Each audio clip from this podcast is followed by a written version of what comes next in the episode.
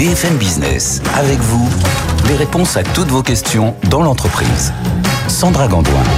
Bonjour à tous, on est ravis de vous retrouver aujourd'hui. Bonjour Sofiane. Bonjour Sandra, ça y est, c'est le début de notre deuxième semaine. Deuxième semaine, avec vous, patrons, indépendants, artisans, salariés, la vie en entreprise, vous nous posez toutes vos questions à cette adresse. Avec vous, à b f m business point f r, et puis le Q R code que vous voyez si vous êtes à la télé, pour nous poser vos questions et des vidéos. Vous pouvez nous envoyer des vidéos, on y répond. Exactement, on y répond à la télé entre midi et treize heures et sur nos réseaux sociaux toute la journée, parce qu'on a des experts, pour ça ils sont là. Regardez, ils vous attendent. Virginie Guyot, Alexandre euh, pardon, Rodriguez, euh, Valentin, Valentin Commarteau et Élise Bénéat, ouais, qui sont ici euh, à côté de moi. Valentin, euh, effectivement, qui est avec nous euh, également. Bref, nos experts sont là. Ils sont prêts à répondre à toutes vos questions. Mais ça, ce sera dans un instant, oui. Parce que juste avant, eh ben, c'est le journal.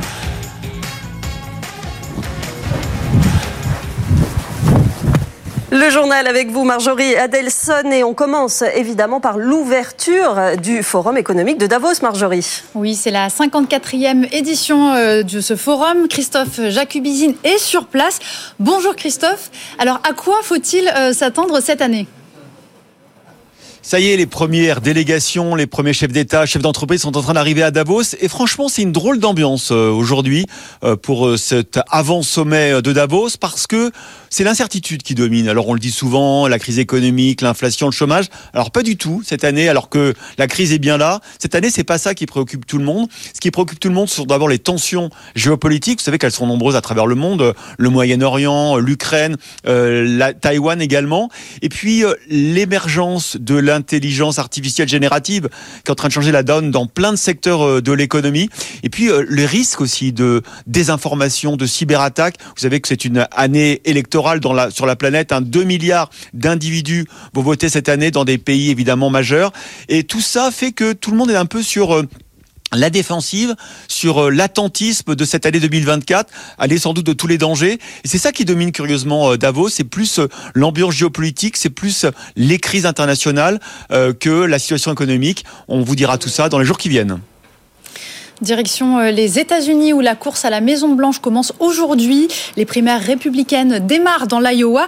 Antoine Lard, vous êtes à Washington pour B F M Business. Euh, Donald Trump caracole en tête des sondages, mais un invité surprise, enfin une invitée euh, surprise pourrait perturber le scrutin. Il s'agit de la météo. Oui, l'Iowa est balayée par une énorme tempête de neige, les températures sont polaires, les routes sont verglacées et tout l'enjeu pour les candidats, c'est de parvenir à mobiliser leurs partisans pour qu'ils ne se laissent pas décourager par les conditions météo et qu'ils se rendent aux urnes euh, ce soir. Dans ce contexte, c'est peut-être Donald Trump qui a le plus à perdre. L'ancien président est ultra favori dans les sondages, vingt-huit points d'avance sur ses concurrents, mais sa crainte, c'est que ses supporters pensent que le match est déjà plié et que du coup, il reste à la maison. Hier, dans son dernier meeting, Trump les a donc exhortés à aller voter coûte que coûte. Sortez, même si vous êtes malade comme un chien, dit-il. Alors derrière, ses rivaux espèrent profiter de cette situation pour créer la surprise. Dans le duel des outsiders, euh, c'est Nikki Haley qui a le vent en poupe. Les sondages la placent désormais en deuxième position, devant Ron DeSantis, signe qu'il la considère comme sa principale adversaire. Trump multiplie les attaques contre elle. Ces derniers jours, il a aussi dépensé quatre virgule cinq millions de dollars en publicité négative pour la dénigrer, alors qu'il n'a pas déboursé le moindre centime pour attaquer Ron DeSantis. Merci Antoine Lard. Retour en France, Marjorie. Bruno Le Maire est attendu cet après-midi à Dunkerque. Oui, c'est le premier déplacement du ministre des Finances depuis le remaniement et puis depuis son périmètre élargi à l'énergie. Euh, l'objectif est de signer un contrat avec ArcelorMittal pour la décarbonation de son usine. Le géant de la sidérurgie prévoit voit d'investir près de deux milliards d'euros pour se décarboner, notamment grâce à des dispositifs de captation de carbone. C'est ce que nous explique François Pitrel avec Raphaël Couder. C'est le site industriel le plus émetteur de gaz à effet de serre de France. douze millions de tonnes de C O deux relâchées chaque année, autant qu'un million de Français. Car fabriquer de l'acier nécessite aujourd'hui beaucoup d'énergie et de charbon, reconnaît Alexandre Delabre, le directeur de la communication d'ArcelorMittal France. On a besoin d'atteindre des températures très élevées, hein, de l'ordre de mille cinq cents à mille sept cents degrés. Et pour ça, bah, on a besoin effectivement d'une, d'une énergie très, très importante. Et c'est le charbon en fait qui va nous permettre d'avoir cette énergie. Pour une tonne d'acier produite, on va générer une tonne huit de C O deux. Le groupe va donc investir avec l'État un virgule huit milliard d'euros pour transformer ce site. Remplacement du charbon par de l'hydrogène vert, recyclage de l'acier et puis cette technologie unique en France, la captation du C O deux pour éviter qu'il ne s'échappe dans l'air. Un procédé supervisé par Vania Santos Moro. Après, soit on va l'utiliser, c'est l'utilisation du C O deux pour produire un produit chimique, euh, des, de, tout ce qu'on veut, soit on va l'envoyer dans un site de stockage. Et ici, on est bien parce qu'on est près de la mer du Nord où il y a des...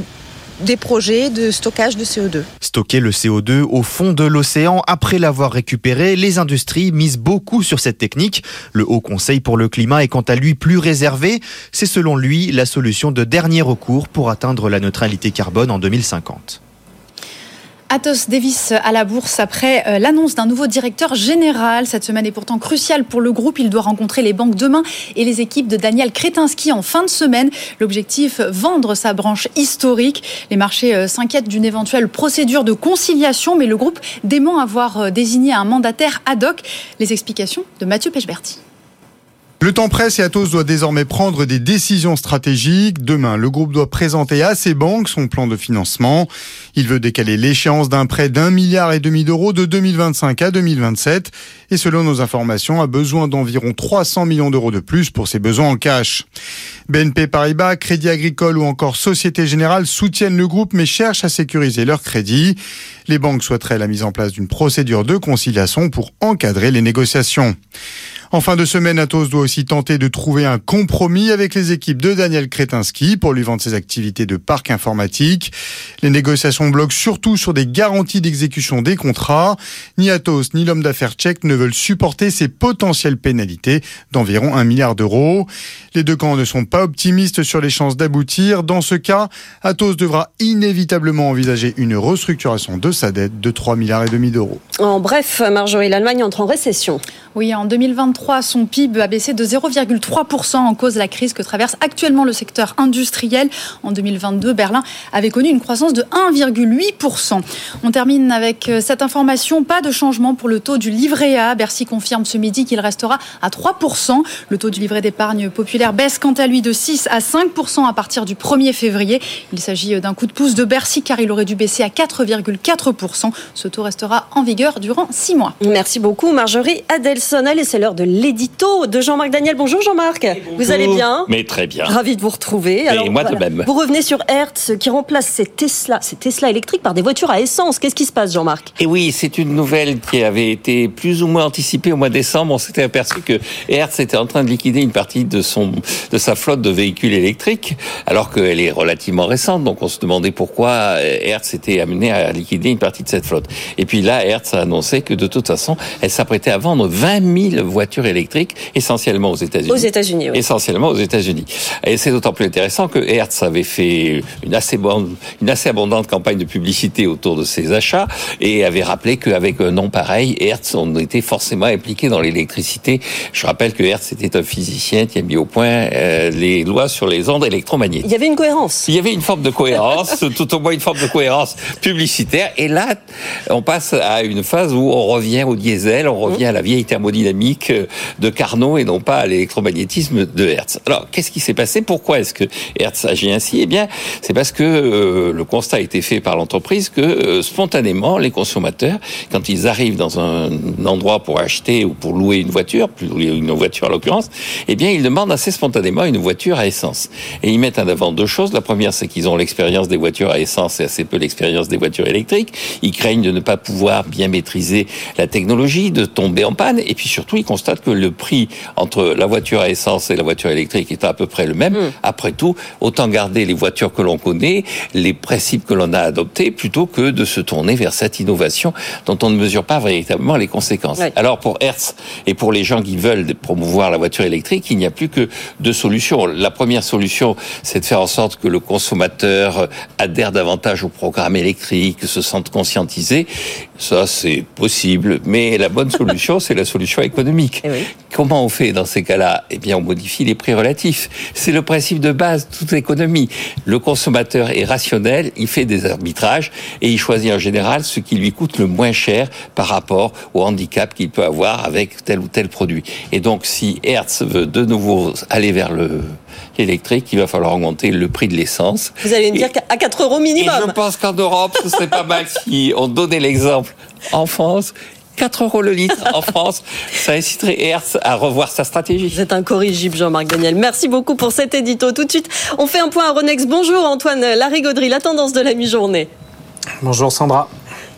Mais on est toujours à la, en quête d'une tendance, hein, très précisément, mais légère baisse pour le C A C qui est à moins zéro virgule vingt-trois pour cent, sept mille quatre cent quarante-sept points. Du côté des autres places européennes, moins zéro virgule vingt-huit pour le DAX à Francfort et moins zéro virgule vingt-cinq pour l'Eurostoxx cinquante. Euh, on est en manque de volume aussi, hein, ils sont très très faibles sous les cinq cents millions d'euros d'actions négociées. Pourquoi ? Parce qu'il n'y aura pas de séance du côté de Wall Street euh, cet après-midi, hein, pour cause de célébration de la mémoire de Martin Luther King. Hein, Wall Street restera fermée.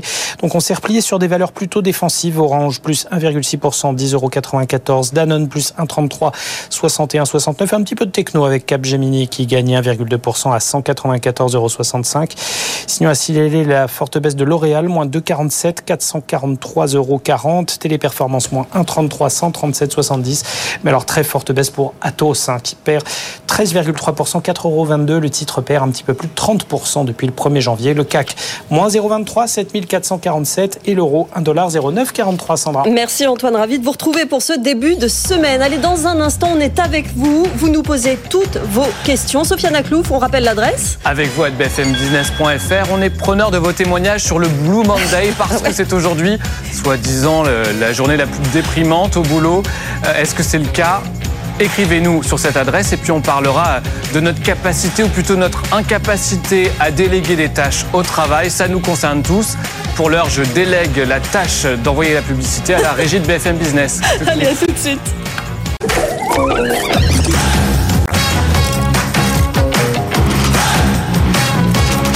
B F M Business, avec vous, les réponses à toutes vos questions dans l'entreprise. Sandra Gandoin. Et on est avec vous, effectivement, pour cette nouvelle semaine. On est ravis de vous retrouver sur B F M Business. Vous nous posez toutes vos questions. Sofiane Aclouf, la, l'adresse. Avec vous à b f m business point f r. On attend vos mails. Et sur vos, nos réseaux sociaux également. On est en live sur LinkedIn en ce moment. Tous vos commentaires nous intéressent. Nos quatre experts du jour. Les voici. Virginie Guyot, euh, fondatrice de Cocounavé. Bonjour Virginie. Bonjour. Vous êtes assistante virtuelle. Oui. Hein, c'est ça ? Absolument. Votre activité, votre expertise, c'est d'aider les patrons finalement. Exactement. Dans plein de domaines, mais vous allez nous expliquer ça dans un instant. À vos côtés, Xavier Rodriguez, P D G de Jarnias. J'ai envie de dire que c'est toute votre expérience, votre expérience depuis le début qui, qui nous intéresse. Rappelez-nous ce que vous faites, Xavier. Notre métier, c'est d'intervenir partout où il est très difficile de travailler. C'est les cordis, Jarnias. Exactement, c'est les cordis, c'est être au sommet de la Tour Eiffel, sur la mer de glace. Et mon expertise, en tout cas avec beaucoup d'humilité, c'est que je suis un passionné de croissance, un passionné de croissance externe, un passionné de croissance organique, et puis un passionné aussi de faire grandir les équipes, donc de croissance humaine. Ça va, ça va vraiment nous nous aider pour aider les, les patrons qui, qui, nous, qui nous contactent. Valentin Commarteau, bonjour, vous êtes président de M O A. Dites-nous tout, quelle est votre spécialité ? Alors ma spécialité, c'est vraiment de remettre l'humain au centre des entreprises, faire de la prévention santé qui permettra à chacun de se sentir bien au travail et à toutes les entreprises de performer. Et puis je représente du coup l'équipe M O A puisque je suis le C E O de cette start-up française. La santé au travail, effectivement, c'est un, un sujet hein, qui prend de plus en plus de place. Et notre juriste Élise Bénéat, avocate au cabinet de Pardieu Brocas Maffei. Vous savez, Élise, que cette place est très importante Oula. à côté de Sofiane et qu'elle est très sollicite, et vous le savez. Oui, j'en suis très fière. J'en suis ravie. Et bien, on va commencer les questions. Sofiane Aclouf. Pour une première question destinée à Virginie Guyot, notre experte, là en l'occurrence, gestion du temps de travail. Euh, voici un cas pratique. Je dirige une P M E spécialisée dans l'artisanat d'art.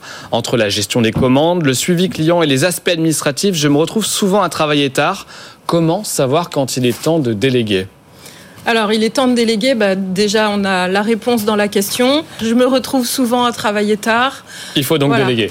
Une fois que la vie professionnelle empiète vraiment trop sur la vie personnelle, alors on sait que quand on est entrepreneur, c'est souvent que la vie pro empiète sur la vie perso, mais il y a quand même une certaine limite à respecter. parce qu'à ne pas euh, respecter cette limite, à ne pas s'écouter, on file tout droit vers quelque chose qui s'appelle le burn-out, et puis euh, avec les conséquences que ça peut avoir, c'est-à-dire plus de vie de famille, on voit plus ses enfants, des fois il y a même des divorces qui arrivent hein, quand euh, la famille éclate parce que euh, on fait passer le travail avant toute chose. Mmh. Donc là, il est vraiment temps de déléguer, il faut vraiment avoir euh, une surveillance de son temps de travail pour être dans une situation qui soit quand même confortable pour tout le monde. C'est peut-être une question qui intéressera tout à l'heure Valentin, mais je vous laisse voir l'ordre des questions, Sofiane. La prochaine question, s'il bah, vous plaît. C'est pour Xavier Rodriguez, d'ailleurs, si vous êtes en haut de la Tour Eiffel, au deuxième ou au troisième étage, vous pouvez nous écrire, il répondra à vos questions. Si vous avez un petit problème pile à ce moment-là, effectivement. Exactement. Euh, mon entreprise de B T P a du mal à recruter, quels moyens mettre en place ? Ah, c'est une vraie question, ça. C'est un vrai sujet, en fait, le recrutement dans des, dans des périodes où, en fait, euh, le métier cherche du monde, cherche des compétences. En fait, je crois que moi, il faut voir le, le, le recrutement comme un investissement. Euh, il ne faut pas voir, en fait, des salariés qui vont pouvoir exécuter des tâches les unes après les autres euh, ou alors, effectivement, qui vont combler un siège vide. Je pense qu'il faut voir ça comme un investissement et il faut arrêter d'imaginer qu'en fait, euh, les salariés euh, sont euh, dans une logique de plan de carrière et qu'ils ne vont pas changer d'entreprise. Donc, il faut les aider à progresser. Ça, je pense que c'est la clé. Il faut être très honnête aussi euh, dans le monde dans lequel on est. Le, le monde du B T P, c'est un monde qui est difficile, mmh. sur lequel euh, on se lève tôt le matin, on travaille euh, dans des conditions météo parfois qui sont aussi compliquées. Donc, en fait, il ne faut pas dire qu'on va venir travailler dans une entreprise et que c'est une rôle, c'est au final on se retrouve avec une trottinette avec les roues crevées. Mmh. Euh, il faut dire la, la vérité à, à nos salariés et surtout euh, le moyen aussi de les garder et de les recruter, c'est de dire euh, euh, quand vous allez partir, on sera aussi avec vous. Pourquoi ? Parce que quand ça se passe bien l'aventure, c'est aussi de se dire euh, ben voilà, on peut aller faire d'autres choses et revenir après avec d'autres gens et que ça soit les ambassadeurs de l'entreprise. On est quand même d'accord, Xavier, que peut-être particulièrement dans le B T P comme dans la restauration, ouais. où c'est très tendu au niveau du, du recrutement, euh, le rapport de force a un petit peu changé quand même entre les personnes, les candidats euh, qui sont très recherchés et les patrons. Les patrons doivent se mettre à cette hauteur-là, à ce degré d'explication mmh. et d'investissement aussi. Oui, c'est exactement ça. C'est pour ça que je parle d'investissement. Mmh. Euh, c'est vrai que moi, je ne parle pas de rapport de force parce qu'en fait, dans une entreprise, dans une entreprise de B T P, encore une fois, l'idée, c'est de vivre une aventure. Et je pense que ce qu'il faut proposer, c'est des, c'est des missions, c'est de se dire qu'en fait, on va passer peut-être qu'un seul temps dans, dans l'entreprise, mais qu'on va y apprendre beaucoup de choses, qu'on va réussir à progresser, qu'on va réussir à faire progresser son entreprise, peut-être dans un temps limité, peut-être pas pour toute la vie, mais en tout cas d'y passer avec beaucoup de passion, d'engagement, et ça, je pense que ça fonctionne. Arrêtons d'imaginer, de dire, moi j'entends beaucoup de patrons du B T P euh, dire toujours la même chose, c'était mieux avant, avant on avait des gens qui étaient plus engagés, ils avaient plus de compétences. Aujourd'hui, en tout cas, on a des jeunes qui ont une autre façon de voir le monde, et je trouve que c'est assez extraordinaire, parce qu'ils ont aussi une soif d'apprendre, une soif de sens, une soif d'envie. Donc en fait, prenons le problème à l'envers et essayons de les faire progresser. Mmh. Sofiane. On passe à, à Valentin, vous le vouliez, Valentin Commarteau, euh, oui. notre expert santé au travail. Là, c'est plutôt la question d'un salarié, on se met plutôt de son point de voilà. vue. Je suis en, en burn-out, comment mon entreprise peut-elle m'accompagner ? Ben, je vais euh, reprendre ce que vient de dire Xavier aussi, puisqu'en fait, on parlait des exigences des collaborateurs. Aujourd'hui, il y a de plus en plus d'exigences concernant le bien-être et la santé des salariés. Et quand un salarié se retrouve en burn-out, euh, la plupart du temps, il arrive face à un mur et il ne sait pas forcément bah, ce qu'il doit faire. Mais euh, par rapport à son entreprise, il aurait pu en parler à ses dirigeants, à ses managers, mais encore faut-il que ses managers soient sensibles à ces thématiques. Et c'est ça la, la complication qu'on peut avoir dans les entreprises, c'est est-ce qu'aujourd'hui, on est déjà sensible à ce qu'est la santé physique, mentale et relationnelle. Mmh. Donc ce que peut faire un salarié, c'est déjà en parler, euh, mais ensuite, c'est peut-être d'être sensible aussi à ce que c'est le burn-out et d'en connaître les symptômes. Euh, la surcharge de travail, le manque d'équilibre vie pro, vie perso, euh, sont aussi des symptômes qui peuvent emmener un individu vers cet épuisement professionnel qui fait que demain, ce sera une perte de performance pour lui, mais aussi pour l'entreprise, puisque aujourd'hui une personne en burn-out coûte cher à l'entreprise, il hein. faut le remplacer, c'est un turnover, euh, c'est de l'absentéisme, un arrêt de travail. Donc euh, voilà, le salarié en tout cas peut en parler à son entreprise et si elle n'a pas les outils, euh, ben, elle peut trouver des entreprises spécialisées hein, aujourd'hui dans la prévention santé. Nous, M O A, on en fait partie euh, et donc elle peut s'adresser à, à ces entreprises puisque nous, on a des, d'ailleurs de la documentation pour en proposer, euh, pour proposer nos solutions directement aux dirigeants. Donc, euh, est-ce, voilà. que, est-ce que c'est une situation qu'on voit de plus en plus ou en tout cas qui est signalée de plus en plus ? Bah, un salarié, euh, presque un salarié sur deux en détresse psychologique euh, l'année dernière, euh, selon les dernières euh, données, selon les enquêtes, euh, hein, selon les tombées, dernières oui. enquêtes qui sont qui sont tombées dernièrement. Oui, euh, oui aujourd'hui, il y a une vraie euh, prise de conscience aussi sur la santé mentale, sur le sens au travail. Euh, et euh, aujourd'hui, quand on se retrouve dans une entreprise où on n'a pas forcément d'objectifs définis, où on n'y retrouve pas forcément du sens, ça peut déjà créer un mal-être, de l'anxiété et donc un trouble finalement de la santé mentale. Donc, euh, donc en effet, tous ces éléments sont importants, d'où euh, le fait qu'aujourd'hui, plus de soixante soixante-dix pour cent des salariés souhaitent que l'entreprise améliore la qualité de vie et les conditions de travail, qui est un sujet aujourd'hui euh, plus que primordial en deux mille vingt-quatre. Euh, Xavier, Xavier, j'allais dire Xavier Jarnias, comme quoi vous avez personnalisé vraiment votre entreprise. Vous avez été, vous, cordiste ouais. euh, à la base de la base du métier, c'est-à-dire, voilà, et après vous avez fondé cette, cette entreprise, vous avez monté les, les échelons. Est-ce que, d'après vous, l'entreprise a changé sur, on est, on est sur, euh, sur combien d'années là? Une dizaine d'années entre le début et la... L'entreprise a trente ans, moi ouais. j'y suis arrivé il y a une quinzaine d'années, et en fait, oui, les entreprises ont changé, l'entreprise ouais. a changé, et la population qui les compose aussi a changé. Et, et leur demande. Exactement, et en fait, euh, moi je suis un, un optimiste, je crois à la suite, je crois à l'avenir, et je suis pas du tout dans, un, dans une logique passéiste. Moi j'ai envie de croire que euh, les, les, les salariés, la qualité de vie au travail, tu le disais, en fait c'est un atout pour les entreprises. Ouais, euh, il faut en faire un atout, il faut faire en sorte de les former, mais de les former aussi à ces sujets-là pour qu'ils améliorent leur qualité de vie. Juste un chiffre euh, très simple, nous on a doublé notre, notre effectif euh, assez rapidement, et dans le même temps on a multiplié par cinq notre budget formation. En fait, la croissance des équipes, euh, elle passe aussi par la réussite collective. Et on dit hein, de, dans cette émission souvent, Sofiane, que la formation c'est en permanence désormais. La formation Exactement. c'est tout au long de la carrière. Il y a une réaction, oui. Sofiane ? Oui, justement, vous êtes félicité, euh, chers, chers experts, pardon. C'est Valérie sur LinkedIn qui nous dit bravo, le burn-out est un fardeau. Je crois qu'on est à peu près tous d'accord pour, pour le fait. dire. Ah, Alors, je voudrais rebondir oui, là-dessus parce que euh, moi, d'après mon expérience et d'après l'expérience de mes assistantes virtuelles, on a énormément des entrepreneurs pour lesquels on travaille qui ont quitté le salariat suite justement à un burn-out mmh. où ils n'ont pas pu, euh, c'est pas une question de volonté, hein, ils n'ont pas pu reprendre pied, reprendre leur poste dans le salariat. Pourquoi ? Parce qu'à aujourd'hui, euh, le burn-out n'est pas encore très bien reconnu, très bien compris euh, par les entreprises. On n'offre pas toujours la possibilité de reclasser ou de rebondir après un burn-out. Et du coup, pour ces entrepreneurs-là, la seule solution a été de quitter le salariat et, et oui. de se mettre à leur compte. Et on voit, nous, dans, nos, dans, dans la partie, euh, dans nos clients, qu'on a une partie très importante d'entrepreneurs qui ont fait un burn-out. Vous continuez à réagir sur cette adresse, Sofiane. Avec vous, à b f m business point f r. Pas le piégé, il l'a toujours oui, dans oui, la tête, elle est bien là, effectivement. Vous continuez à réagir, c'est un sujet passionnant, effectivement, le burn-out en entreprise. Une question pour notre juriste, eh ben Sofiane. Oui, parce que vous êtes placé à côté de moi, justement, je, j'ai gardé... Une question pour vous, notre chère avocate. L'un de mes salariés n'est pas venu travailler depuis lundi dernier. Je l'ai appelé plusieurs fois, mais il ne me répond pas. Dois-je attendre qu'il revienne ou puis-je le licencier ? Élise Bénéat. Alors oui, euh, effectivement, grosse euh, question qui euh, qui a dont, dont la réponse a changé très récemment en fait. Euh, auparavant, un employeur qui était confronté à ce type de situation avait deux options, soit effectivement il ne faisait rien parce que il n'est pas obligé de réagir à ce type de situation, soit il engageait une procédure de licenciement et généralement pour faute grave parce que euh, l'abandon de poste c'est généralement considéré comme une faute grave. Euh, récemment, donc depuis le mois d'avril deux mille vingt-trois, on a un nouveau dispositif très euh, dérogatoire qui vient en réalité permettre à euh, un employeur de présumer euh, qu'un salarié peut être démissionnaire, ce qui n'était absolument pas envisageable avant. Auparavant, un employeur qui envisageait de rompre un contrat de travail était obligé euh, de, euh, de licencier. Aujourd'hui, en fait, il peut euh, considérer que le salarié, de par sa, euh, son absence, il ne répond pas au téléphone, par exemple, parce que euh, j'imagine qu'on a essayé de le joindre, il ne répond ouais. pas au téléphone, et cetera. Donc, manifestement, il ne veut plus euh, prendre contact avec son employeur. Il manifeste, en fait, par ce comportement-là, la volonté de ne plus venir travailler. Donc l'absence de réponse, oui. qu'on comprenne bien, devient quelque part une réponse. C'est-à-dire, je Exactement. ne peux pas répondre à mon employeur. Exactement. On préjuge du fait que je n'ai pas envie de revenir au travail. Exactement. Et le, le nouveau dispositif va plus loin, parce qu'il faut que cette manifestation de volonté soit un peu, quand même, un peu plus concrète. Et ça veut dire que l'employeur va être obligé de mettre en demeure euh, le salarié de justifier de son absence. Il va avoir un mois pour réagir. Et si au bout d'un mois, il ne réagit toujours pas, eh bien, dans ce cas-là, il pourra être présumé euh, démissionnaire. Pourquoi ce dispositif ? Ce qui est important quand même, c'est pour éviter euh, que des salariés euh, se... Euh est un comportement qui va les amener à être licenciés et donc à bénéficier du chômage. C'est ça le but. C'est-à-dire qu'on a considéré que euh, dans les licenciements pour faute grave qui donnent lieu à prise en charge par l'assurance chômage, la plupart des licenciements pour faute grave étaient liés à des abandons de poste.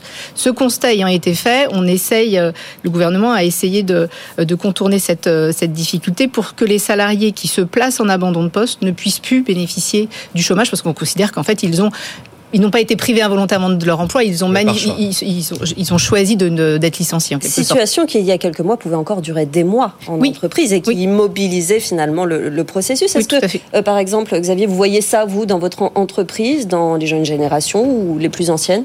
Non, j'ai beaucoup de chance de ne pas voir ça.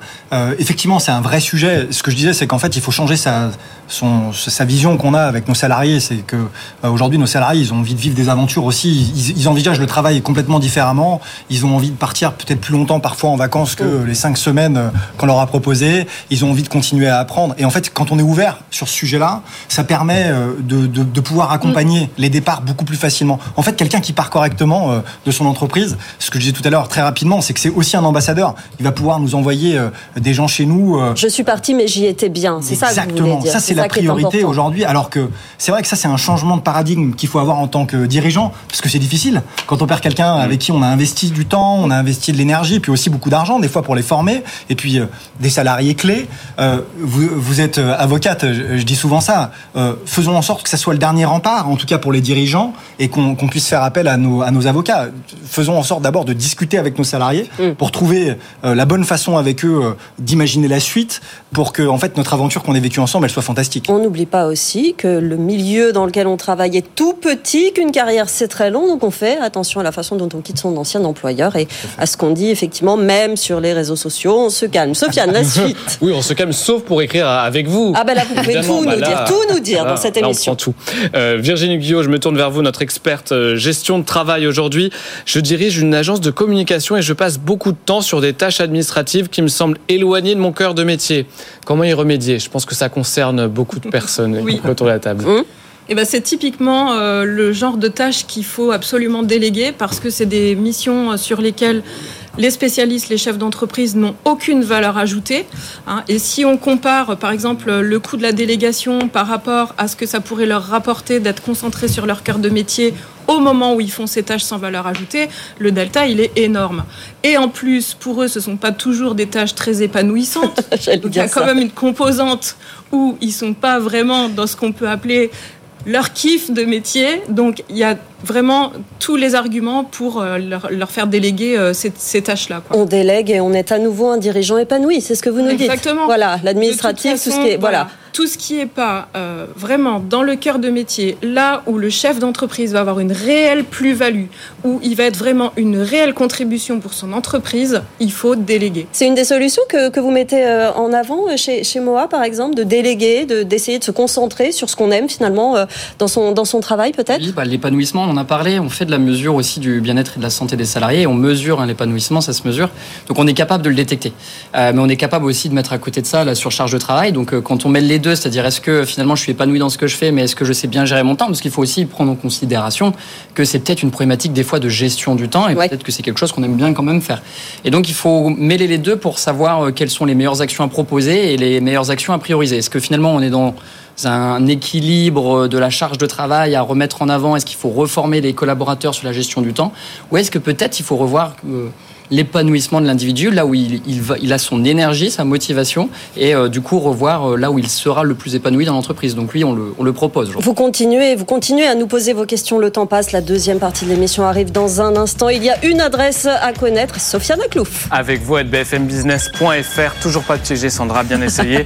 Vous pouvez continuer à nous envoyer toutes vos réactions sur les réseaux sociaux de B F M Business et euh, sur les réseaux d'Avec vous, évidemment. Et puis on reviendra dans un instant sur cette question, parce que vous le savez, c'est Blue Monday aujourd'hui, une vaste opération marketing, on le sait, mais néanmoins on se posera cette question, les lundis d'hiver sont-ils vraiment plus déprimants au boulot ? Ah, voilà, on aura aussi la réponse de nos experts, à tout de suite.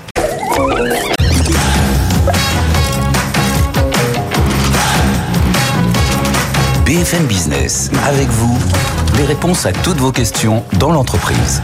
Sandra Gandoin. On est avec vous encore pendant la demi-heure qui suit sur cette antenne sur B F M Business et toute la journée sur nos réseaux sociaux avec nos quatre experts. Élise Bénéat, notre avocate au cabinet de Pardieu Brocas Maffei, Virginie Guyot, qui est fondatrice de Cocounavé, assistante virtuelle en délégation, gestion administrative, prospection, tout ce qui nous plombe en fait, on l'a dit tout à l'heure. Hein, voilà, c'est à vous qu'on le, qu'on le donne ce travail. Xavier Rodriguez, P D G de Jarnias, et Valentin Commarteau, président de M O A, qui s'occupe de votre santé au travail. On avait posé une question juste avant la. Ben oui, on s'interroge sur le, sur le fameux Blue Monday. C'est censé être aujourd'hui le jour le plus déprimant. Je ne sais pas si c'est votre cas. Vous, vous êtes pas obligé, hein? Pas du tout. Pas du tout. Ah non, non, pas de forme. Vous, allez, vous avez l'air plutôt souriant, toutes et toutes. Je, je l'admets. Euh, mais donc, ce serait le jour le plus déprimant. Donc, pas facile au boulot. Euh, alors, les lundis d'hiver sont-ils plus compliqués euh, et plus déprimants, y compris au travail? Qu'en pensez-vous, Valentin? Ça peut être une question c'est, pour vous, ça, un, quand même. C'est un, oui, c'est une question. Il y a des périodes, quand même. Il y a des périodes. Ouais. C'est vrai que l'hiver, il y a moins de soleil. C'est... En même temps, il faut voir quelle est la perception de l'été. La perception de l'été, c'est on sort, c'est les vacances. L'hiver, c'est, c'est gris, il pleut, il fait froid. Donc, il y a finalement plus d'objections déjà à sortir de chez soi. Donc, forcément, que ça peut paraître négatif. Mais je pense que c'est un état d'esprit. C'est, si on sait déjà se... se, se se concentrer sur ce qui nous fait du bien, bah, en fait, au final, le Blue Monday, on peut le passer facilement. Est-ce qu'il y a une saisonnalité dans la motivation, Xavier ? Pas chez moi. Il faut, faut aller chez Jarnias, là, visiblement, tout se passe je, très je, bien. Je, je parle de moi, c'est effectivement, les périodes d'hiver, c'est compliqué parce bah, que... Chez euh, des cordistes. On travaille dehors, il fait froid, c'est parfois difficile, bah, il faut oui. organiser le temps de travail différemment. Aujourd'hui, la vague de froid nous oblige à nous organiser dans le B T P. Ça, c'est un vrai sujet. Vrai. Et en fait, moi, je dis que si le lundi, on commence pas en ayant hyper envie de, de, de, d'inventer des choses et de faire des choses, ah, c'est quand même, oui. ça va être compliqué de vivre la semaine. Voilà, c'est non, un idéal, dur à cuire. Hein. Mais enfin bon, lundi matin, quand il fait moins, moins, moins deux, je peux vous dire qu'on n'a pas forcément envie de se lever et de sortir dehors. Vous ne seriez pas cordiste, Sofiane. J'étais très content de venir vous rencontrer ce matin, donc en fait, moi, je me suis aussi, de bonne humeur. Bon, Sofiane, c'est vrai que c'est pas simple. Question ré... suivante. Oui, une réaction par mail de, d'un auditeur à l'adresse avec vous, at b f m business point f r. Je travaille depuis un an dans une entreprise et je n'ai jamais fait de visite médicale. Est-ce que c'est bien légal tout ça ? Tu peux nous répondre, notre expert juridique, peut-être. Ah oui, bien sûr. Alors euh, oui, tout à fait. En fait, euh, on a une réforme de la médecine du travail il y a quelques années, dont l'objectif a été de euh, de donner plus de temps aux médecins du travail euh, pour être justement dans la prévention euh, de euh, des risques psychosociaux et des, des risques liés euh, aux activités professionnelles. Donc l'idée a été de se dire, euh, avant on avait des visites médicales d'embauche qui devaient être organisées dans les huit jours euh, de la prise de poste, qui était quasiment impossible compte tenu de la charge de travail des médecins du travail et puis des pénuries euh, en termes de, de médecine du travail. Donc les employeurs ne pouvaient pas respecter leur obligation de faire cette visite dans les huit jours et, euh, et les médecins du travail avaient trop de, de charges pour les faire correctement. Donc on a changé totalement de paradigme. Maintenant, il n'y a plus de visite médicale en tant que telle. On a une, une, une visite d'information et de prévention euh, qui euh, est organisée dans les trois mois de la prise de poste, sauf si dans les cinq ans avant, euh, la personne a déjà eu ce type de visite. Donc on a vraiment beaucoup euh, délesté cette obligation de visite médicale. Donc, pour répondre à la question, c'est pas forcément une obligation que d'avoir cette visite dès l'embauche, ni dans les trois mois si on en a une, une avant. Et là, s'il n'y a pas eu de, de visite d'information et de prévention dans l'année, c'est probablement parce qu'il y en a eu dans, dans les postes précédents. Voilà pour la réponse à Binenia Katé qui nous écrivait par mail. Bruno également réagit oui, sur, sur, sur cette sur question. Sur, c'est le même thème. Hein. J'ai été licencié pour cause sérieuse et réelle à cause d'un médecin qui n'a pas voulu me fournir un arrêt de travail. Pourtant, aucun arrêt maladie pendant trois ans consécutifs et je suis reconnu en situation de handicap. C'est encore pour vous, Élise. Alors, euh, si donc on, on est dans une problématique d'état de santé, euh, manifestement, donc euh, alors licenciement pour cause réelle et sérieuse, je pense que c'est un licenciement pour inaptitude physique peut-être qui a été prononcé dans la dans dans, dans la situation puisque la personne a été euh, arrêtée et ne l'est plus. Euh, donc généralement, c'est ce qui se passe lorsqu'on est arrêté sur une certaine période, qu'on veut reprendre son poste. Eh bien, il y a une obligation que de voir le médecin du travail qui doit s'assurer qu'on est toujours apte physiquement à occuper son poste. Oui, c'est ça. Et on a toujours la, la validation, les, les salariés ont cette, cette conscience qu'il faut passer par euh, effectivement la, la, la médecine du travail pour valider euh, ces, ces situations, Valentin ? Non, on n'a pas toujours, en tout cas, ce réflexe aujourd'hui, puisque... Et cette connaissance, peut-être ? Et cette connaissance, euh, de une, parce que l'employeur ne communique pas toujours, en tout cas de manière efficace, sur euh, quels services peuvent apporter aussi la médecine du travail, oui. mais aussi parce que la médecine du travail est en train d'évoluer. Mmh. Euh, je, re, je retrouvais une donnée, on est à quatre mille huit cents médecins euh, du travail en France pour trente millions d'actifs, donc euh, voilà, ah oui, c'est très peu. Du Et finalement, les médecins, la plupart du temps du travail, aujourd'hui, vont éteindre le feu plutôt que de faire de la prévention santé. Donc, c'est, c'est là où ça peut être compliqué et euh, il faut qu'il y ait en tout cas plus d'informations sur ce, ce qu'ils peuvent faire et apporter aux salariés. Sofiane. Question pour Xavier Rodriguez. Euh, je suis chef d'entreprise et j'ai des problèmes de rentabilité. Quels indicateurs de performance dois-je scruter de près ? C'est pour vous, notre cher entrepreneur. euh, les K P I ou les indicateurs, ce qu'on met dans les tableurs Excel, c'est ça hein, la question, si j'ai bien mmh. compris. Euh, mais je vais pas y répondre comme ça. Ah, bah ça m'arrange pas parce que vous êtes quand même là pour répondre. Ouais, ouais, je, je, je, je vais vous répondre. En fait, quand on a quand on a des difficultés de rentabilité, il faut revenir sur ce que j'appelle, je crois en tout cas, les back to basic. Et le back to basic dans une entreprise, c'est de se concentrer sur le client. Euh, c'est pas de se poser la question de savoir quels, quels sont les points de marge on va gagner dans les process qu'on est en train de mettre en place ou ceux qu'on a déjà mis en place. C'est surtout de se dire en fait euh, qu'est-ce qui, qui, qui sont les gens en fait qui me permettent de gagner du chiffre d'affaires, euh, qui me permettent de me développer. D'ailleurs je dis, je le dis souvent en fait, euh, les patrons sont pas les vrais patrons de leur entreprise. Les vrais patrons des entreprises, c'est leurs clients. C'est eux qui décident s'ils doivent se développer, c'est eux qui décident s'ils doivent recruter.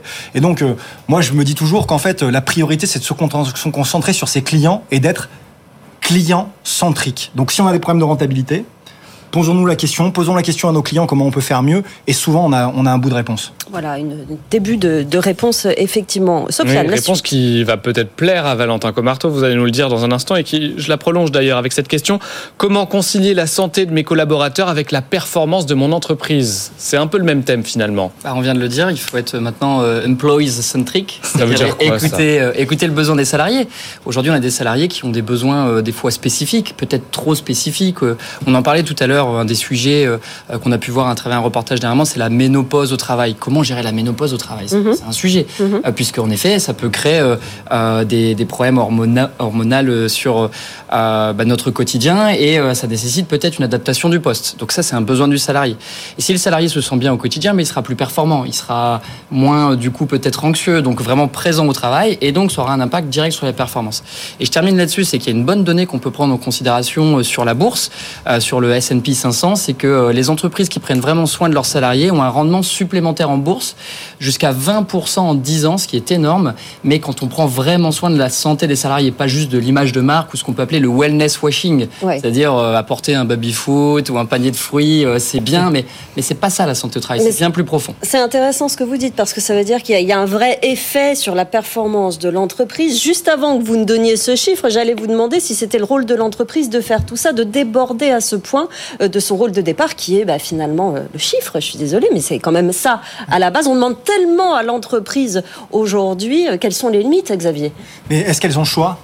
Est-ce non, elles n'ont les... pas le choix, justement. Voilà. C'est une question d'attractivité aussi. Je pense qu'en fait, justement, il faut arrêter de subir et il faut se mettre dans une position, en fait, en étant proactif avec ses salariés et de se dire, en fait, quelle est cette nouvelle génération, comment ils ont envie de travailler, comment, si nous, on était à leur place, on pourrait aborder ce monde du travail. Et pour le coup, c'est vrai. Alors, si on peut tout faire, c'est-à-dire qu'on a les baby-foot et les corbeilles de fruits, c'est super, mais uniquement, c'est pas uniquement ça. Aujourd'hui, les oui. besoins des salariés, ils sont dans une logique de progression, ils ont envie de progresser. Moi, je ne crois pas qu'aujourd'hui, il y a des salariés qui n'ont pas envie de travailler. Je ne crois pas qu'il y a des salariés euh, qui ont envie de rester euh, dans leur lit toute la journée. Ça, ça n'existe pas, j'y crois pas. Par contre, ils ont envie d'envisager le travail de manière complètement différente. Et ça, il faut qu'on y soit absolument engagé dans les entreprises et accepter que les choses changent. Après, on n'est pas contre un baby-foot dans le bureau de B F M Business. Hein, on est preneur. Vous voulez un baby-foot, bah, Sofiane? Pourquoi pas? Bon, voilà, le message euh... est passé. Effectivement, voilà. Le message est passé à votre supérieur hiérarchique. Question suivante. Eh bien, si ça vous le dit, on va ouvrir la boîte aux lettres de, avec vous de notre émission. Quel conseil pouvez-vous me donner pour trouver un poste de chargé de communication à Annecy? C'est la question qui nous a été posée ce week-end. On n'a pas eu le temps d'y répondre dans l'émission. Eh bien, voici la réponse de notre chasseuse de tête, je vais y arriver, Marie Hambrook. Ma recommandation, c'est évidemment de, de faire du réseau. Et pour ça, n'hésitez pas à aller en physique dans des réunions, euh, quelles qu'elles soient, pour vous, vous faire connaître et rencontrer des gens euh, qui peuvent être, qui peuvent être des relais dans votre recherche d'emploi. Donc ça, c'est mon premier conseil. Soyez présents dans des, euh, dans des événements réseau. Deuxième conseil que je peux vous donner, soyez présents sur LinkedIn. LinkedIn est une source vraiment sans limite pour vos recherches d'emploi. Euh, donc, deuxième élément, soyez présents sur réseau. Et troisième élément, n'hésitez pas à nous écouter sur B F M. Euh, à l'heure du déjeuner, nous vous donnerons plein de conseils pour répondre à vos questions sur le recrutement. Exactement, entre midi et treize heures, il faut écouter B F M Business. Ouais, et pas compris. D'autres meilleurs, euh, de meilleurs conseils finalement, Sofiane. Et vous pouvez retrouver les conseils de notre experte chasseuse de tête sur les réseaux. Elle répond notamment à cette question, à quel moment parler salaire dans des entretiens pour un nouveau job? Sa réponse sera à retrouver cet après-midi sur les réseaux de l'émission et notamment le TikTok avec vous. Voilà, le, une petite réaction à ce, à ce qu'on a dit un petit peu plus tôt dans l'émission, oui, et également Sofiane. C'est Céline qui nous écrit sur LinkedIn et qui dit « Virginie a raison, ça tombe bien. Il est important pour un chef d'entreprise de se concentrer sur ce qu'il sait faire et ce pourquoi il est chef d'entreprise et de déléguer à partir du moment où la vie pro empiète sur la vie perso et qui n'a plus le temps de produire de la valeur ajoutée.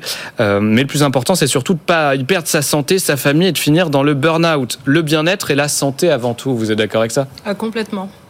Je ne peux pas dire autrement parce que on le voit tous les jours, nous, avec les clients qu'on côtoie. Euh, j'ai fait un post là-dessus euh, cette semaine, justement, en disant que souvent, nos clients arrivent par le biais du « je suis débordé, j'ai pas le temps, j'ai pas les compétences, et cetera » Et quand on gratte un peu pendant le rendez-vous découverte, on se rend compte qu'en dessous de ça, c'est la charge mentale, en fait, bien sûr, qui est importante, qui est mmh. lourde.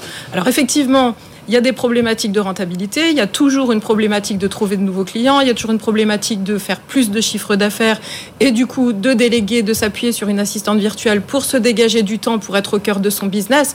Mais l'ensemble en fait, de la situation de l'entrepreneur qui nous contacte fait que euh, c'est sous-tendu par une situation psychologique qui est, bah, pour le coup, tendue pour lui. Et le vrai fond du problème, il se situe là. C'est pour ça que nous, chez Cocoon, on s'est un petit peu autoproclamé première agence holistique d'assistantes virtuelles parce qu'on a une composante d'accompagnement euh, psychologique de nos chefs d'entreprise qui est très importante. On n'est pas là que pour l'opérationnel et le stratégique. Oui. On est là pour se positionner aussi en tant que véritable partenaire, en tant que véritable bras droit, et puis pour rompre aussi la solitude du chef d'entreprise euh, par rapport à toutes ces problématiques-là, pour lesquels il a du mal parfois à trouver des réponses quand il n'est pas accompagné. Vous aidez à faire ce diagnostic en quelque Absolument. sorte, on fait des audits à la base en plus derrière. Et je rebondis sur ce qu'on disait tout à l'heure par rapport à la gestion du temps où les entrepreneurs se retrouvent souvent débordés. Euh, on a aussi constaté qu'ils sont souvent débordés parce qu'ils n'ont aucun process. Ils font un petit peu les choses quand ils peuvent, quand ils ont le temps, et cetera, euh, euh, à temps perdu, à temps masqué, euh, comme vous voulez. Et nous, les assistantes virtuelles, qui sommes des personnes très organisées, on fait des audits, on fait des diagnostics aussi auprès des chefs d'entreprise. On leur fait des process où on leur apprend à processiser euh, leurs tâches et ce qui, forcément, leur fait gagner du temps. Un peu de méthode. La dernière oui. phrase hein, de ce, ce, ce, cette réaction de, de Céline, c'est être chef d'entreprise ne doit pas devenir un sacrifice. Xavier Rodriguez, on est d'accord ? Ouais, entièrement d'accord. Avec le sourire, mais pas un sacrifice. Ouais, exactement. Il faut se lever le matin en se disant qu'en fait, on va conquérir des choses, des nouveaux marchés, qu'on a, qu'on va faire progresser nos équipes. Et effectivement, il ne faut pas que ce soit quelque chose qui est difficile à vivre. Alors après, on n'est pas... Pardon, on n'est pas dans le monde. Ne vous étouffez pas pour ouais, autant. C'est la passion. Ne te fais pas un, un sacrifice en direct, ce serait vraiment non, non. On n'est pas dans le monde des bisounours quand même. C'est-à-dire que quand même, le fait d'être chef d'entreprise, c'est difficile. Euh, et c'est pour ça qu'il faut s'entourer d'équipes qui sont expertes. Et de déléguer, je pense justement. Ouais. C'est, c'est, c'est exactement un vrai besoin aujourd'hui des chefs d'entreprise ouais. d'être accompagnés dans une logique de croissance. D'ailleurs, avec des spécialistes, hein, que ce soit sur la partie R H, que ce soit dans la qualité de vie au travail ou encore avec des assistantes virtuelles. En tout cas, moi, si j'ai un conseil à donner aux dirigeants, en fait, ayez une équipe autour de vous. Mm. Euh, c'est pas forcément des gens qui sont salariés, mais des gens qui sont autour de vous qui vont vous aider avec les bonnes pratiques. Mm. Sofiane. Valentin Commarteau, notre expert santé au travail. Voici cette question. Je travaille dans des conditions qui présentent des risques pour ma santé physique et mentale. Quelles sont mes protections ? Question sans doute d'un salarié. Bah, les protections, déjà, c'est celui de l'entreprise, logiquement, qui a déjà un document unique d'évaluation des risques professionnels. Donc, on est déjà dans une partie légale. C'est ce que l'entreprise a bien fait son, tra- son travail, l'employeur. Mmh. Euh, donc ça, c'est une des premières protections. L'autre protection, c'est de voir s'il y a bien aussi un, un plan annuel de prévention des risques euh, et d'amélioration des conditions de travail, ce qu'on appelle le PAPRI Pact. Donc, c'est de voir si ces documents sont déjà là. Donc, la protection, ensuite, c'est toujours la même chose. C'est le dialogue, hein, c'est d'aller en discuter avec son employeur plutôt que d'avoir recours tout de suite à des avocats ou des juristes, c'est de comprendre quel est le mal-être de l'individu et quelles solutions on peut trouver tous ensemble. Donc on ira toujours dans ce sens, celui du dialogue, pour faciliter finalement le fait de trouver les bonnes solutions adaptées à l'individu. Oui, parce qu'on rappelle, Élise, que l'obligation de sécurité, c'est une vraie obligation du chef d'entreprise, ah, hein, à la base, hein, basique. C'est une, une obligation élémentaire du chef d'entreprise, c'est de, d'assurer euh, à ce que ses salariés travaillent dans le, la, la meilleure, les meilleures conditions, mmh. euh, en sécurité, notamment dans des, dans des, dans des secteurs comme comme le bâtiment et les travaux publics. Là, on est plus sur des risques physiques, mais on est aussi maintenant sur des risques psychosociaux. Donc, toute cette palette de risques doit être prise en compte par l'employeur, qui doit connaître les risques, avoir mis en place les mesures pour éviter la survenance des risques ou limiter la survenance des risques pour qu'au final, tout le monde travaille dans des bonnes conditions euh, pour sa santé et sa sécurité. Question. C'est de la prévention, hein. Oui, c'est de la prévention. C'est de la prévention, de la prévention effectivement. Euh, vous continuez à nous écrire à cette adresse avec vous à b f m business point f r en message ou en courte vidéo. N'hésitez pas. Question suivante, Sofiane Aclou. Et oui, on reste avec vous, notre chère experte juridique du jour. J'ai pris une personne en C D D pour un remplacement d'un salarié absent. Le C D D se termine. En parallèle, un poste similaire s'est libéré et j'envisage de proposer à cette personne ce poste en C D I. Quelles précautions dois-je prendre ? Élise Bénéat. Alors, les précautions à prendre euh, vont consister en fait à faire cette proposition par écrit. Euh, auparavant, c'était simplement une préconisation que, que, que, qu'on, qu'on avait globalement pour prouver la, la, la, la proposition de poste euh, si jamais il y avait une difficulté par la suite. Là, aujourd'hui, ça devient une obligation. Pourquoi ?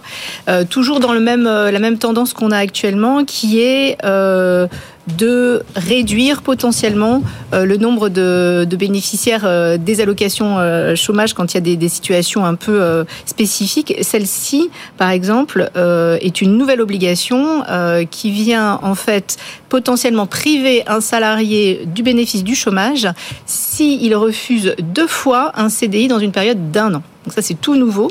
Euh, donc lorsqu'un employeur euh, envisage de proposer un C D I à une personne qui est en C D D, dont le C D D se termine et il veut lui proposer de poursuivre sur le même poste en C D I ou sur un poste similaire, eh bien maintenant, il va devoir le faire par écrit, laisser un temps au salarié pour répondre.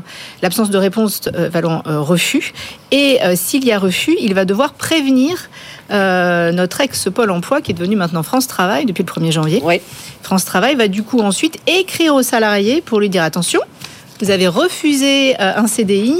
Si vous en refusez deux dans un délai de, euh, d'un an, eh bien, vous avez potentiellement, vous n'aurez potentiellement pas droit au chômage. » Mmh. Ça éveille une, une interrogation, ce que vous dites depuis tout à l'heure, Élise, mmh. parce que vous parlez des, des réglementations, quel que soit le domaine, qui évoluent en permanence. Ça, c'est une nouveauté. Ça date de la semaine dernière. Mmh. Ça, ça date de mi-décembre. Euh, franchement, euh, Xavier, euh, il faut se tenir en permanence au courant de ce qui se passe à ce niveau-là quand on est patron. Hein. Ouais, il faut se tenir au courant en permanence. Et en fait, euh, ce qu'on demande les chefs d'entreprise, c'est un peu de stabilité aussi. Oui. C'est qu'en fait, arrêter de changer les règles en permanence parce qu'elles sont difficiles à suivre et qu'en fait, quand on se consacre, quand on se concentre, pardon, euh, à réfléchir aux règles et à penser et à se mettre à jour en permanence sur les règles, en fait, on ne fait pas son travail. Et dans son travail, il y a la progression de nos salariés. Il n'y a pas uniquement le fait d'aller chercher de nouveaux clients. Et là, en fait, les règles sont sans arrêt. On a besoin d'un peu de stabilité. Faisons en sorte qu'effectivement, les règles arrêtent de changer en permanence. Alors, les règles qui vont dans le sens des salariés, c'est très bien, mais aidons aussi les entreprises à mieux recruter, à mieux les accompagner sur la sortie, simplifions tout ça, c'est très compliqué quand même. Virginie, va peut-être falloir ajouter une branche supplémentaire, juridique, nouvelles normes. Oui, vous y pensez, vous y songez ? C'est déjà en cours. Ah voilà. C'est déjà en cours parce que justement, j'étais en train de réfléchir à ce que disait Xavier, enfin de rebondir dans ma tête. Nous, on a une partie juridique euh, qui est forcément aussi très importante parce que comme on accompagne les P M E et les, les entrepreneurs, on a une question qui revient très souvent, c'est est-ce que tu sais si on a le droit de... Comment on peut faire ça ? Oui. Est-ce que tu sais faire ça ? Ne serait-ce que, par exemple, pour les organismes de formation qui sont une, une grande partie de nos clients, il y a des obligations réglementaires, notamment pour ceux qui sont Calliope, qui sont très importantes, qu'on doit respecter. Euh, il y a des plafonds qui changent, par exemple pour les micro-entreprises. Euh, il y a, si, suivant si c'est B N C, B I C, et cetera. Euh, il y a plein de choses où nous aussi, on doit être tenus au courant. Donc, on est aussi en permanence euh, en train de se former, en train de s'informer. Et souvent, même, c'est nous qui informons euh, nos clients, les chefs ouais, d'entreprise, de, des, des nouveautés, en fait. Donc, on est en veille perpétuelle pour mieux accompagner nos chefs d'entreprise. Valentin. C'est là où on peut aussi compter sur des startups euh, comme M O A, où on, on détecte ces problématiques d'entreprise. On veut leur faire gagner du temps, nous, en créant des solutions qui permettent, par exemple, de les mettre en conformité légale sur la santé au travail. Mm-hmm. C'est ce qu'on fait aussi chez M O A, hein, en plus d'aider à mettre en place toute une démarche d'amélioration de la qualité de vie et des conditions de travail. Donc, en effet, ça, ça évolue. Mais de l'autre côté, on a des novateurs qui arrivent et qui sont sur ce marché pour aider les entreprises à leur faire gagner du temps. Donc voilà, on, on peut en effet trouver les bonnes personnes pour nous accompagner aussi au quotidien, Xavier. Juridique full-time job, hein. Ça c'est sûr que c'est pour ça aussi qu'on a une, une, un expert juridique dans cette émission. Absolument tous les jours pour répondre à vos interrogations. Vous nous écrivez, on est avec vous. Sofiane. Une réaction, si vous le permettez, sur LinkedIn. C'est Lamia qui nous écrit « Comment être leader et faire développer ses idées ?» Question pour vous, notre cher Xavier Jarnias Rodriguez. Okay. Voilà, maintenant je vous appelle comme ça. C'est voilà, c'est ce qui, c'est ce qui sort. Xavier Jarnias Rodriguez, allez-y. Bon, je voulais mettre en difficulté, alors, Sofiane, l'adresse mail de l'émission. Avec vous, b f m business point f r, ça ne marchera pas avec moi, monsieur. Alors euh, la question, c'est de savoir c'est comment on fait pour devenir leader. C'est un peu ça. Hein. Comment on fait pour se développer, comment on fait pour faire la croissance. Bon, c'est un sujet qui me passionne. Euh, déjà, la, la priorité, c'est, euh, j'ai envie de dire, c'est que ça commence euh, par le patron. Ça commence par euh, le dirigeant. Si euh, le dirigeant n'est pas exemplaire dans sa logique de développement, ça va être très compliqué d'emmener ses équipes avec soi. C'est très compliqué d'aller à la bataille euh, pour aller conquérir des nouveaux marchés si effectivement on montre pas l'exemple et si euh, le dirigeant de l'entreprise n'a pas les bonnes pratiques pour pouvoir le faire. Donc en fait, la, une solution qui est assez simple, c'est déjà de montrer l'exemple. Ça, c'est la priorité. Euh, je ne dis pas que c'est pas très bien, mais euh, les, les patrons qui vont au golf la moitié de l'après-midi, très bien. Ça arrive. Euh, pourquoi pas ? Moi, je ne juge pas. Je dis simplement qu'aujourd'hui, quand on a des équipes qui sont terriblement engagées, c'est très difficile, en fait, de ne pas être avec eux sur le terrain de bataille. Oui, mais attendez, pardon. Excusez-moi, Xavier. Mais ça veut dire qu'à à la base, ça veut dire que si on a tout ça, on est un cordiste au départ et quinze ans plus tard, on a une entreprise qui s'appelle Jarnias. On ne peut pas tous terminer patron d'une boîte. C'est ça aussi. Et comment on fait la différence entre être, avoir du leadership, ouais, et rester salarié? Si on a du leadership, on devient forcément patron après. Vous voyez ce que je veux dire ? En fait, on a, on a beaucoup opposé en fait, l'entrepreneuriat avec le salariat, et on l'entend beaucoup d'ailleurs, et on le voit sur tous les réseaux sociaux, sur TikTok, sur Instagram. En fait, si on n'est pas entrepreneur, on a raté sa vie. Moi, je ne crois pas à ça. Je crois qu'aujourd'hui, il y a des belles entreprises qui donnent des belles opportunités en fait, à des salariés et qui ont la possibilité de pouvoir s'épanouir dans un cadre où on va les aider à grandir, où on va effectivement les propulser. Et, et on peut devenir dirigeant, on peut devenir... Il y a beaucoup d'entreprises qui sont à reprendre aujourd'hui en France, euh, et effectivement la croissance et la croissance externe, la reprise d'entreprise, c'est aussi un moyen de l'entrepreneuriat, et le faire en étant salarié, c'est beaucoup plus facile. On peut être un salarié entreprenant. Sofiane, la suite. Une dernière autre question, question d'auditeur, euh, et une question juridique en l'occurrence. C'est Nathalie qui nous écrit: j'ai été convoquée à un entretien informel qui s'est soldé par un licenciement.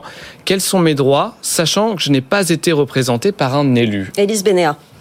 Alors, euh, effectivement, il y a potentiellement un sujet, parce que pour être, euh, pour engager une procédure de licenciement, il faut commencer par convoquer un salarié à un entretien. Ça ne se, peut pas se faire de manière informelle. Pourquoi ? Parce que dans l'idée, euh, il faut préserver les droits de la défense du salarié, c'est-à-dire lui permettre d'être prévenu à l'avance qu'il va avoir un entretien préalable, lui permettre d'être prévenu que cet entretien préalable peut être peut, peut, peut, peut euh, euh, aboutir sur un licenciement, et surtout euh, lui l'informer sur la possibilité pour lui d'être euh, d'être représenté pendant cet entretien, soit par une personne de l'entreprise, un représentant du personnel, soit par une personne extérieure à l'entreprise. Ça dépend des, des effectifs des, des, des entreprises et, et, de, et de leur fonctionnement. Mais en tout cas, euh, il n'y a pas d'entretien informel qui donne lieu à licenciement. Il faut nécessairement un entretien préalable qui répond aux règles du Code du travail. Il y a des règles effectivement absolument essentielles à respecter, oui, dans ce genre de situation. Vous continuez à nous écrire. Vous le savez, l'émission a lieu entre douze heures et treize heures sur B F M Business. Mais tout au long de la journée, on répond à vos questions. On vous pose aussi des questions. D'ailleurs, Sofiane, quelle était la question du jour ? On va peut-être avoir les résultats. Et oui, vous avez eu tout le week-end pour voter et répondre à cette question. Le ralentissement de l'inflation donne-t-il de l'air aux entreprises ? On parlait évidemment de, des résultats de l'inflation. On sait qu'elle est passée de cinq virgule deux pour cent en deux mille vingt-deux pardon, à quatre virgule neuf pour cent en deux mille vingt-trois. Eh bien, c'est tout de même non, à soixante et un pour cent sur LinkedIn. Pas tellement le ralentissement de l'inflation. Visiblement, euh, visiblement hein. Il ne se sent pas des masses, le ralentissement. Ça ne suffit pas en tout cas. Et même euh, tendance sur X, on est à soixante-deux pour cent. C'est, on est dans la même, le même ordre d'échelle. Alors la question qu'on va vous poser à partir de maintenant, et vous avez là vingt-quatre heures pour y répondre. Il y a déjà des réactions, on l'a vu hein, sur les réseaux sociaux, mais vous pouvez continuer de nous répondre. Super ministère de Catherine Vautrin, faut-il séparer le travail et la santé ? Pourquoi est-ce qu'on pose cette question ? Bah, vous savez, les, les deux domaines sont désormais dans le même portefeuille, adossé à, à, donc, à Catherine Vautrin. Mais est-ce que le travail, c'est la santé ? Bah, vous pouvez nous donner euh, vos avis, vos réactions sur les réseaux sociaux. Est-ce que le travail, c'est la santé ? Je sens Valentin Commarteau, qui à ma droite, a envie de répondre tout de suite. Mais non, Valentin, vous allez nous envoyer une petite vidéo pour nous répondre demain. Je veux votre expertise sur cette question très importante. Est-ce que le travail, c'est la santé ? Vous nous répondez effectivement sur les réseaux sociaux. On était ravis de vous retrouver aujourd'hui. L'émission continue. On est avec vous tout au long de la journée sur nos réseaux, sur B F M Business. Merci à vous quatre d'être venus nous voir. Virginie Guyot de Cocounavé, Xavier Jarnias Rodriguez, donc renommé pour cette émission, Valentin Commarteau, président de M O A, et Élise Bénéat, notre avocate au cabinet de Pardieu Brocas Maffei. Merci beaucoup pour votre expertise. À très bientôt dans cette émission. Et nous, on se retrouve dès demain, Sofiane. Dès demain, on sera mardi. Le Blue Monday sera passé. Ça ira mieux. Exactement. Hop, comme par magie. Allez, à demain. Avec vous sur B F M Business.